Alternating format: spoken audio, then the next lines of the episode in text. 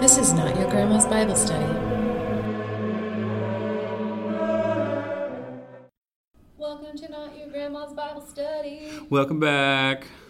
I'm Jill, I'm Zach, who's drinking water. and we are not your grandma. I am not your grandma or your grandpa. It's not possible. Unless my dog has had Kids. had kids somewhere in the first six months he was alive, because he's been snipped since then. And then those kids had kids, and then those dogs, those dog kids are listening right now. Then I might be your grandma.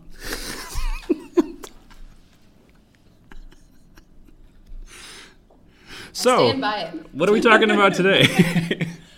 Uh, so today we're going to take on the super interesting field of textual criticism. Ooh, everyone's favorite topic. Everyone's, I mean, everybody's talking about it around the water cooler.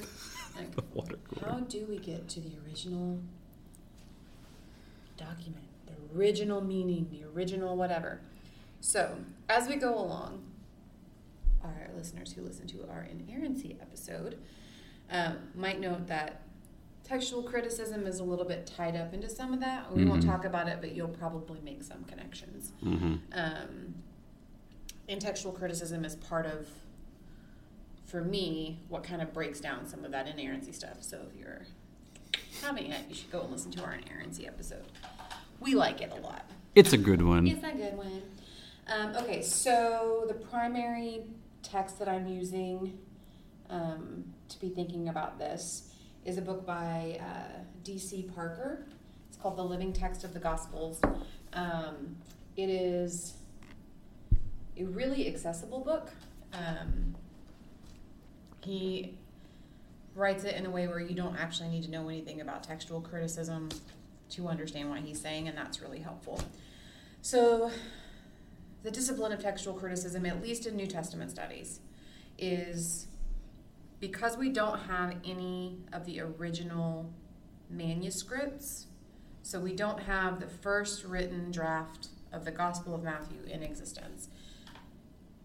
We have some small fragments of different texts for the first few hundred years, but it's really like the late 300s, early 400s before we start seeing like full documents come together. So lots of time has passed from their original writing to when we see full full text of it. So textual Mhm. critics take all of these materials and try to piece together what might be closest to the original version. Um, you might notice in your Bibles sometimes that there's like a little note that's like a variant reading is this, or like we talked about with um, the Mary Magdalene episode, the there there's a, there's a longer ending of Mark that's not in the earlier manuscripts, and so Mhm. it's noted in there, Right. but it's not in the earlier, so it probably wasn't an original part of the text. And so textual critics spend a lot of time doing a lot of work so that we can have a full, uh, comprehensive text of any of the New Testament documents. Um, most Greek texts of the of the Koine Greek, not modern Greek, um, ancient Greek. Um, they have all kinds of like textual apparatus to let you know why the people, these text critics, made the decision that they made to Mhm. include whatever. But every translation of that text that you have on your shelf right now is because a textual critic made decisions for Mhm. you. Yep. Um, and so, one of the kind of guiding principles of text criticism, at least historically, has been find the original text, get to the original. What did the author really, really write? Um, and DC Parker wants to argue that that's really not a helpful way to think about Mm. how these different variants and traditions come up through. And so, we're going to talk a little bit about um, that, but I'm going to use an art history Mm. approach to get there. Ooh. Ooh. So before I do that, um, can you just off the cuff, because I did not ask you to prepare, No prep. um, talk a little bit about why text criticism criticism is different for Hebrew Bible text than it is for New Testament texts? Yeah. Yeah. So I think one of the main reasons that Hebrew Bible scholarship is different from New Testament scholarship in this regard is because uh, the main one actually now is because of Dead Sea Scrolls.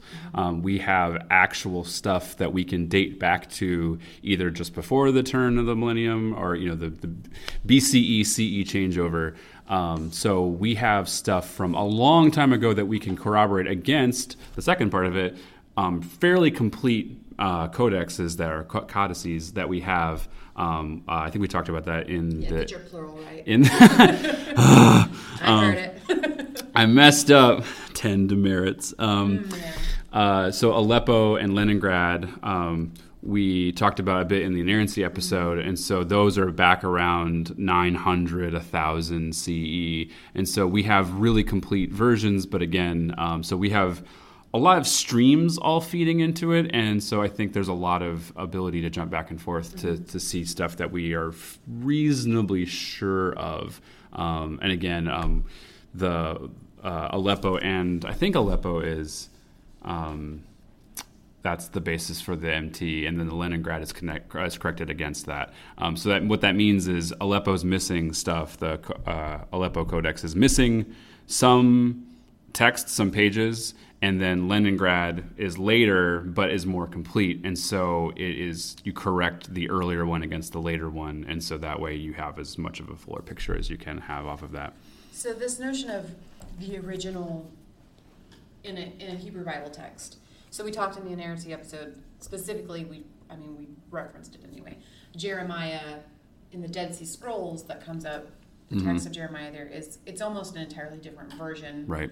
Um, but there's enough similarities hmm to where it, scholars consider it to be a copy of Jeremiah, but it's a Mhm. different version of a copy of Jeremiah. hmm And so, is it the case that with Hebrew Bible text critics, if you will, hmm that they're more comfortable contextualizing these variants in different communities than Christian or New Testament text critics because so nobody is arguing that there were different like sects, if you Mhm. will, Yeah. of Judaism. So I mean the Qumran community, Right. whoever they were, if they were the Essenes or something different. hmm The Pharisees, the Sadducees, they all had kind of different approaches Yep. to these scriptures, and then you have the rabbinic tradition where Yep. they're all hold these rabbis are comfortable holding in tension their different approaches.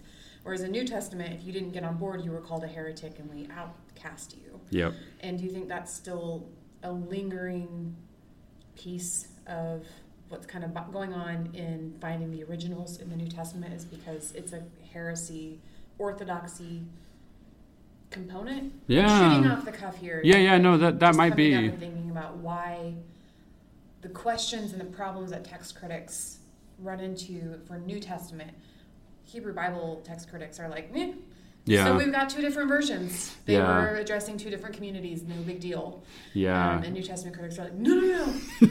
they changed it. it has to be this way. Well, Yeah, some New Testament text critics, not all. Um, yeah. It's So, interesting. I don't know.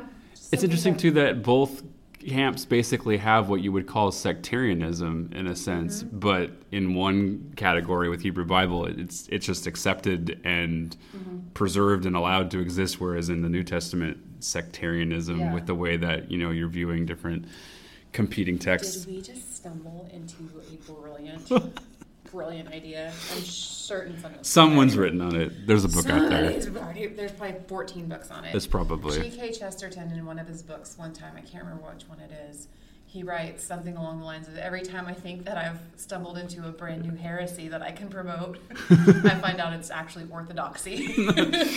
That somebody else has already like presented it and it's actually quite acceptable. yeah. Um, It's probably what's happening Anyway, here. okay, so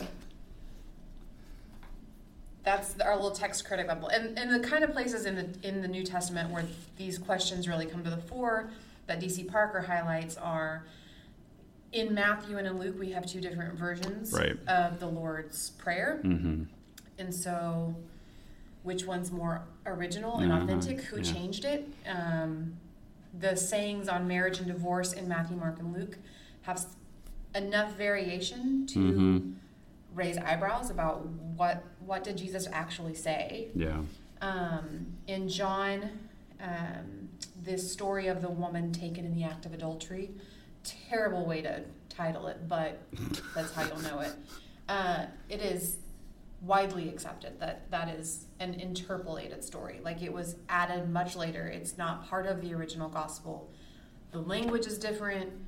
The theology is different. It's Mhm. wildly, wildly different. And then it doesn't show up until later texts or later manuscripts and copies that we get. So there's there's no reason to think it's part of the original, but it is definitely part of church tradition, and it gets preached as Yep. if it is um, part of it. It gets interpreted within the context of John, hmm um, as opposed to isolated, and so. Um, it's that's a weird example of well we know it's very clearly an interpolation and we still treat it as if it was part of the original hmm um, the two endings of Mark's gospel that we talked about. And then throughout the years, I mean, there are many other things that he brings up, but throughout the years, there are slight variations here and there, sentences that are added, sentences that are subtracted. And, you know, maybe not all of them are, you know, eyebrow raising and that concerning, but some of them might be. And so, how do you Yeah. make sense of that? And how do you get to what was the original so that we know what we were supposed to know?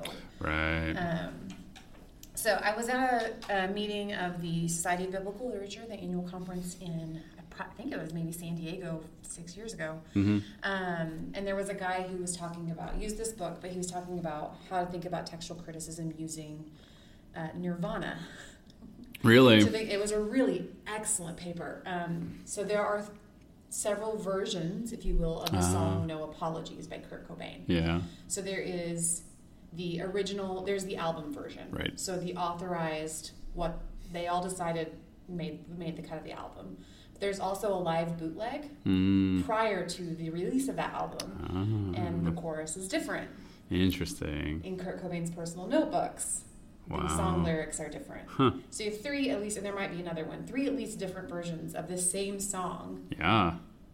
Which one is original? Yeah. Is it the one that Kurt Cobain wrote in his own handwriting that we have? The one that's part of the live bootleg? Because it predates the authorized one that made the album cut. So Yeah. he, he presented that as a way to think about these same questions that we're thinking about with text criticism and to kind of note that people who listen to Nirvana's music aren't troubled by three different versions. They're actually kind of excited Mm. because they're maybe reflective of three different points in his own life. And Kurt Cobain is a, I mean, a tragic figure, but a fascinating figure. So, um, of course, there are people who read into, like, deeply into everything that he wrote to see if there were signs of what was to come with Sure. suicide and all that. So, Yeah. Yeah. So thinking about that, I work at the Amon Carter Museum of American Art in Fort Worth, Texas. Fancy. Uh, so if you're stalking me, that's a lie. But if you're not stalking me, you should pop in and check out the museum. We just we're about to reopen from a major renovation and remodel, and it looks incredible inside. Um, but we have a sculpture that is called Diana, Mm. and what, the more I've learned about her, the more I think she could be a really great way to think about some of these questions Mm. That don't get bogged down in the I don't know the the the mire of these text critical questions. The bog. So I'm going to tell you a little bit about Diana's story, and then we will talk a little bit about how I see some connections here. And just so everybody knows, this is a paper I'm trying to slowly write and pull together. This is my first like cohesive presentation of it in any way Nice. because I'd like to submit it for our regional um, SBL Society of Biblical Literature um, conference that happens in the DFW area every March. Um, so I'm going to have like four weeks to write it if I'm going to. So we'll see if that actually happens or not. Um, okay, so lots of versions of Diana. The first version of Diana. Um, so Diana is a sculpture by Augustus St. Gaudens. He's the guy who designed the Lincoln Memorial, I believe. that I sounds might be right. making that up. Sounds right. Let's go with it. Either that or that's the French guy who does the the angel sculpture at the museum. That looks like one of the the, the weeping angels from uh, Doctor Who. Doctor Who. Uh. Every time I see it, I go, "Don't blink, Don't blink. Don't blink. blink and you die."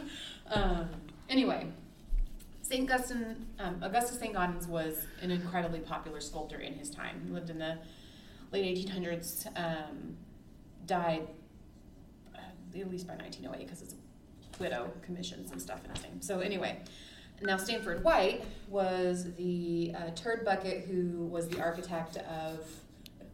Um, Nice description there. well, uh, he's a misogynist, a Oh. white supremacist, and had you know, some. Then you're being too kind, probably. Yeah, I'm being way too kind. But he was the architect in charge of Madison Square Garden. Um, Ah, okay. and so he was friends with Augustus St. Gaudens, and he asked him to design a sculpture for the very top of the building. Um, and they decided on Diana of the Tower, so the Greek goddess, the Mhm. archer. Um, the original version, she was up, the original, the first version was up for like just under a year. Um, she was 18 feet tall. She weighed like 1,200 pounds, uh, maybe more. Um, she was supposed to balance gracefully on her t- toe, like he wanted. I, I'll show you, but nobody else can see me. I can. I'm. I'm watching for you for can you. come to the museum and you can see Yeah, yeah. see her, but Uh-huh. supposed to balance like this, Sure, like gracefully while arching. on the on the Yes. yeah the big toe. Um, but she was too heavy to do that, so she had the balance on her on her heel. Womp womp. Um, and she was supposed to function as a weather vane, but again, she was too heavy. So she That's a really big weather vane. spin. Um, so ultimately, she was removed because St. Gaudens and Stanford White decided that she was just too large for the building. She Mm. didn't make sense. Um, so after a couple of minor moves or whatever, she eventually ended up uh, moving to the top of the agricultural building in Chicago. Hmm. Um, but a fire ended up destroying her lower half. Oh no! And then her upper half was either later lost or discarded. Um, but ultimately, the first version of Diana did not survive. Oh, sad. Sound familiar? Okay. Our second Diana, to replace first Diana, uh, was from 1893, and she is still in existence. Hmm. Um, she was redesigned to be a little bit more graceful, um, but she still held true to the same fundamental features. So, um, art, archerying, holding a bow and arrow, if you will, uh, is probably the better way to say it. Um, holds up on one, she's propped up on one foot, though she was able to be up on her toe Mm-hmm. as originally designed. Um, but she had a, a little bit more of a graceful stance. Okay. Um, but she was still nude, still the same basic concept. Sure. Um, which in the early 1900s, nude Diana on top of the tower in New York City was the scandal uh, of the decade. I'm s I there Not a nude archer. kinds- you can go back to the archives, and there are all kinds of like newspaper articles that are like decrying the moral corruption of America because a naked sculpture is in public. 24 foot naked woman archer on top of a building. Yeah. Okay, so this one, the second version, she's smaller. She weighs about 700 pounds and she's 14 and a half feet tall. Shrunk. Um, they brought her down to scale Ah, there we go. and she was gilded in gold leaf. So Ooh. she was like, so during the day, she shone with Mm. the sun reflecting, and then she's the first statue in the U.S. to be lit up by electricity in the, in the evenings. Oh wow, So that's cool. she could be seen all the time with her naked bodice. um, she weighed, uh, like I said, much less than the first, and she functioned like she was supposed to. She functioned as a weather vane. Hmm. In 1925, um, so she was there from 1893 to 1925, Madison Square Garden was demolished, the original one, and Diana was safely put into storage. Hmm. In 1932, she goes to the Philadelphia Museum of Art, and she's still there. Oh wow. Um, her gold leafing, her gold leaf gilding had worn off after years of exposure to the elements. So she's in a little bit worse condition. In 2013, um, the Philadelphia Museum of Art restored her. They regilded her. Um, they found flecks of the gold um, Ah. as they were restoring her and like cleaning off the grime um, to make sure they got the carat and the weight of the gold correct. So Sure. it replicated it in that way. But they matted the gold leaf because it was known from contemporary sources that St. Gaudens did not like the look of bright gold at eye level. So they did not stay true Oh. to the Diana that was on top of the tower because she wasn't a matted gold. They made a choice to alter Mm. her for their context. There you go. Um, based off of Yeah. a tradition that they were handed down that Yeah. St. Gaudens didn't like bright gold. Yeah. Um, so she's still in the Philadelphia Museum of Art. You can still go and see her. And the curator at my museum, Maggie Adler, who um, has worked with, was instrumental in uh, making the cement Diana that we have at my museum displayable, also worked at the Philadelphia Museum of Art, so she's always worked with a Diana. She said that she has a joke that she will never work for a museum that doesn't have a Diana. Fun fact: most museums have a Diana. We'll get to Ah. that. Um, so the cement Diana was made in 1894, so right after the second Diana, and this was requested by Stanford White for his own personal use. He Hmm. wanted her for his garden. Well, okay. So she's about half the size of the second Diana. I think she's like seven Seven something. foot tall. Yeah. Um, she's up on a thing, so it's hard for me to gauge her actual height just Mhm. by standing in front of her. Um, and she stood in Stanford White's garden for years. Um, and then she was also used to cast, um, to create two bronze casts in 1928, Hmm. and then six bronze casts in 1987. Okay. So she's the mama of eight casts. Wow. Um, okay, so the 19, the two 1928 casts. One of them is in the Met in New York City, Okay. and the other one is also in Fort Worth at Bass Hall. Oh, okay. Um, the one in Bass Hall and the one at the Amon Carter were both actually part of the Amon Carter collection. Hmm. They came together. The Cement Diana came like as a just take her. They didn't whoever we got them from didn't want her, I guess.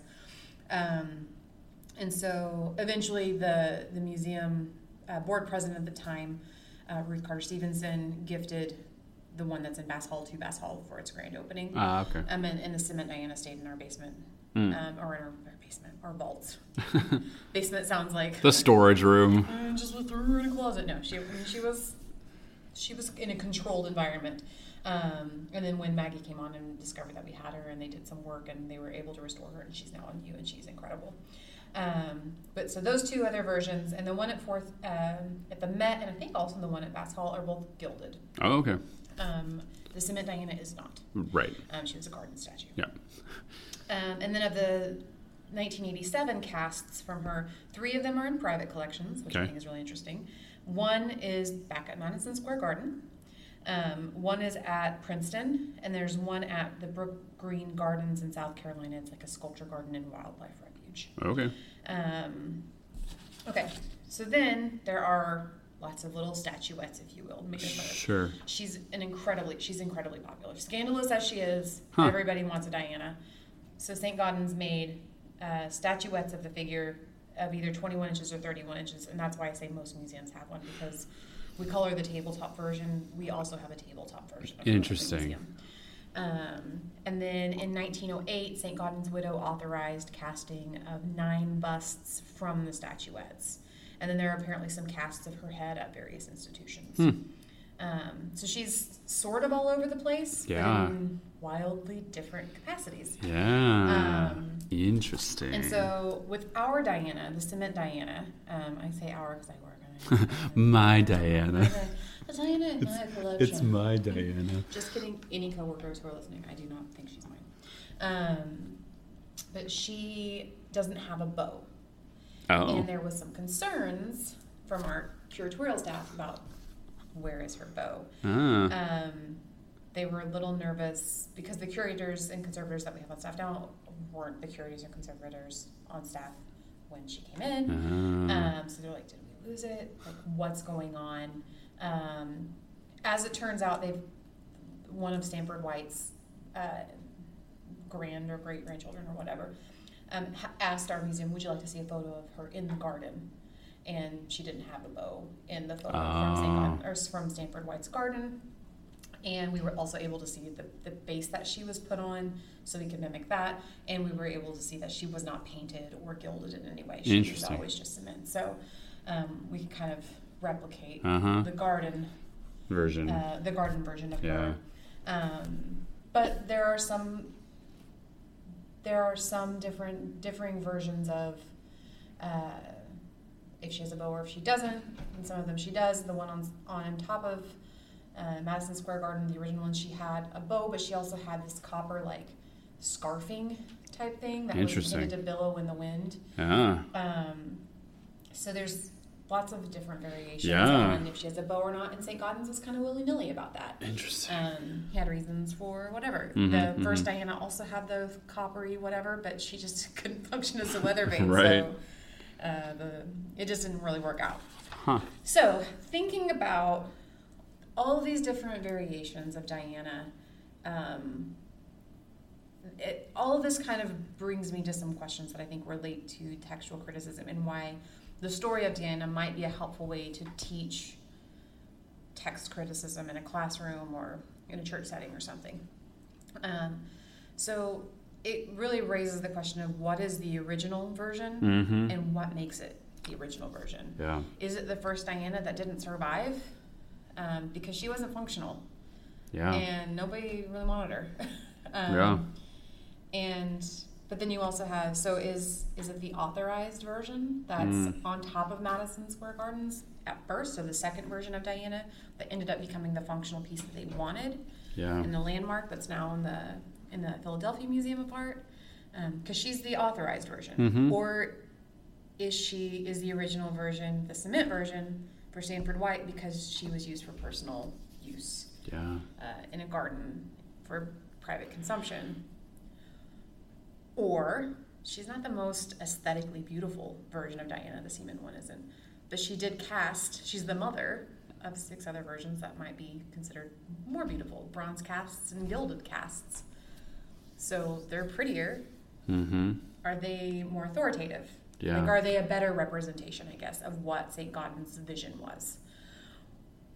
Is the Philadelphia Museum of Art's changing of the gold to be more matted a better reflection of St. Gaudens's intention Yeah. than the one that was on Madison Square Garden? So there's all different kinds of ways that she, I think, reveals these types of questions to be fruitless in a lot of mhm. ways. Each of these different versions has done has had a different purpose and a different context and some of them didn't work and some of them didn't survive Yeah. and um, some of them work for personal consumption and they're not for public consumption. Some of them work for public consumption, but not for personal consumption. And so, um, so I think about all these variations, all these different Dianas that are they're all the same and they're all different. I just think that they raise some really interesting questions that we can maybe apply to text criticism. So thinking about we've got these three different versions or four or five or six, however many there, of Jesus' teaching around divorce. Mm-hmm. Mm-hmm. Which which one's the authoritative one? Is it the one that works well for you? Yeah. Which for most people that is that's how That's usually, that's usually yeah. what it is. Although I will say in terms of Jesus teaching for divorce, that is the one text that modern Christians are very, very, very, very, very comfortable ignoring. Oh yeah. Um, Oh, which yeah. don't get me wrong. Disclaimer, I think that, yeah. I think there's very good reason. Um, you should never stay in a bad marriage. No. Um, If it's abusive, especially you, if it's abusive. you need to leave. But I, you know, we hold on to obscure texts about don't get a tattoo. Uh, but you know, mm-hmm. in my tradition, the red letters, you know, what Yeah. Jesus said, that's what you live by. We're very comfortable ignoring some of some of Yeah. that. So just recognize that you do it, and maybe you can uh, relax some of your stances on some other hardline issues that you've taken because you're very comfortable relaxing on other issues. Canon within a canon, Canon within a canon. which is what you Yeah. said last time, yeah, or with the We, inerrancy. we pick and choose. Mm-hmm, hmm One thought I had about uh, so thinking about the original, well, the not the original, the uh, the first Diana, the one that ended up not being, it wasn't functional, and it ended up you know going away. That one of my arguments for a lot of people that I've talked to seem to really be scared about if you can't get to the original text or the original meaning, then that means uh, you can so cough great for podcasting. you're a, you're a human. You can cough. Um, the if you can't get back to the original text or the original meaning, then w- what we have now is spurious or is you know not we can't trust it. But like first Diana. I've always thought maybe what's the flip side of that idea of a positive spin in that maybe the redactors, the editors, were really the ones preserving what needed to be preserved. So that, you know, we don't know what all went into the transmission of texts and how we got what we got today exactly. We have good ideas and we can look back at certain moments in history and see what the text looked like in certain communities. But, um, the fact that the fact that it got from then until now is a huge sign Mm-hmm. that it was important, obviously, but that there were people taking care of it, so to speak, people making new casts of the texts, basically, Yeah. to continue it moving forward, to be useful and functional for their communities, and you know, in truth telling, depending on how you want to think about it. But um, yeah, this idea of handling the text and reshaping it and keeping it for what it needs to be as the faithful act of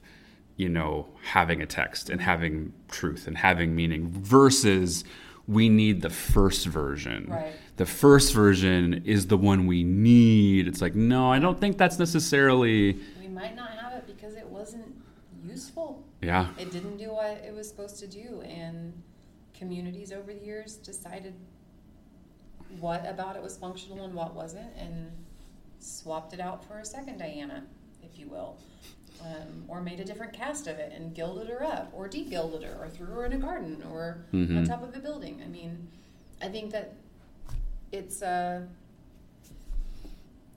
it's just a, it's, it's not useful to get hung up on a author's intention because first of all we don't have the original text but second of all it doesn't matter if we did because as soon as i write something even this podcast for instance sure i've just told you all of the stuff about diana and what i intended for you to learn about it doesn't matter Yeah. in comparison Yep. to what you actually learned from it yep those might be two wildly different things. And somebody might be like, no, no, Jill meant. And in reality, nobody can get at what Jill meant unless Jill tells you what Jill meant. And you still might not understand right uh, because I am incoherent most of the time.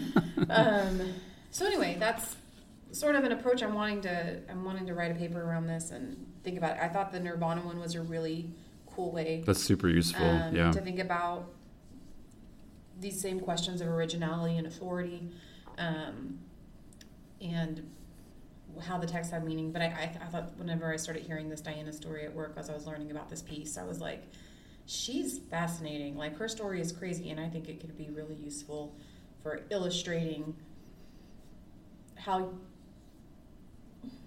incomplete that line of questioning is about what's original because some might be like, okay, the 18 foot tall one was original. That's what we got to get back to. But she Mhm. wasn't functional. And we can't get back to her. She no longer exists. yeah And so. Um, you know, what can we learn about the first Diana from the second Diana, or Mhm. the cement Diana, or the six castings made from her, or eight Mhm. castings? So, anyway, I thought this would just be fun. Um, I think this episode and our inerrancy episode, if you haven't yeah listened to the inerrancy episode, you should go back and listen to that one because I think all, it's this is all part of one big conversation it's a continuation of some of those. Thoughts. It's definitely thoughts a continuation, and these are these are things that really work together in it. So uh, again, the book is "The Living Text of the Gospels." D.C. Parker or David Parker, yeah. Um, and it's a, it really is for I've read many a textual criticism book in my day. Um, having to take Greek classes, you end up reading a lot of text critical. Um, and this is really accessible. He's really um, it's interesting It's interesting. yeah he writes doing, his style is really good Um, he's kind to his reader, as my dissertation advisor, Dr. Carter, Yes. always says. Whenever I am not clear about something, he says, "Just say it again. Be kind to your reader. Don't make them go and dig it up again." Yep. Um, so, yeah, you should definitely check that out. Um, any final thoughts on text criticism and Diana? text criticism no i think that's uh it's probably gonna do it All right. Well, we're. I don't think we've plugged our Twitter and Instagrams before. no We're we on. Twitter at Not Your Grandma Six, which I should have when I set up our Twitter. I probably could have picked another at name, but We can- like, we that can- works. we can edit it Um, or I think you can just search us by like Not Your Grandma Podcast or something like that, or Not Your Grandma's Bible Study Podcast, one of the two. And then Instagram, it's Not Your Grandma's Bible Study Podcast. Um, we have a website, which basically just has our RSS feed and yeah um, twitter and instagram are the yeah, those are the, the primary ways if you really want to communicate with us. Um, of course, our email, um, not your grandma podcast at gmail.com. Um, we will take suggestions and ideas. Um, we're both, keep in mind, very much in the thick of dissertation writing.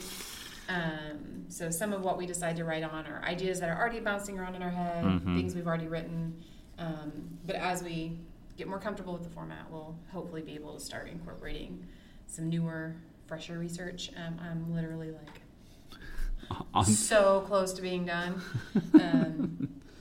I think a month from now. I, I should I should have it finished. Um, and that'll be very exciting.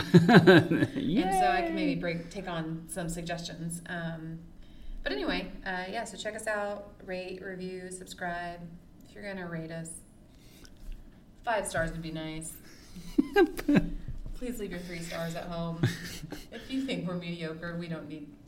Why take your time? And actually, writing a review is it's. I mean, think of like YouTube and Mm. and everything else. Like the more engagement, ratings are good. Please, Yes. please rate. But the reviews are really good because then, if anybody else, you know, obviously is surfing through and finds the podcast, if they see what you wrote about it, then they have more feedback on what it's about. Yeah. So just do us a solid. Please. Please. We, we want to keep talking to you. um, I think that's it uh, Amen and Selah. See you next time.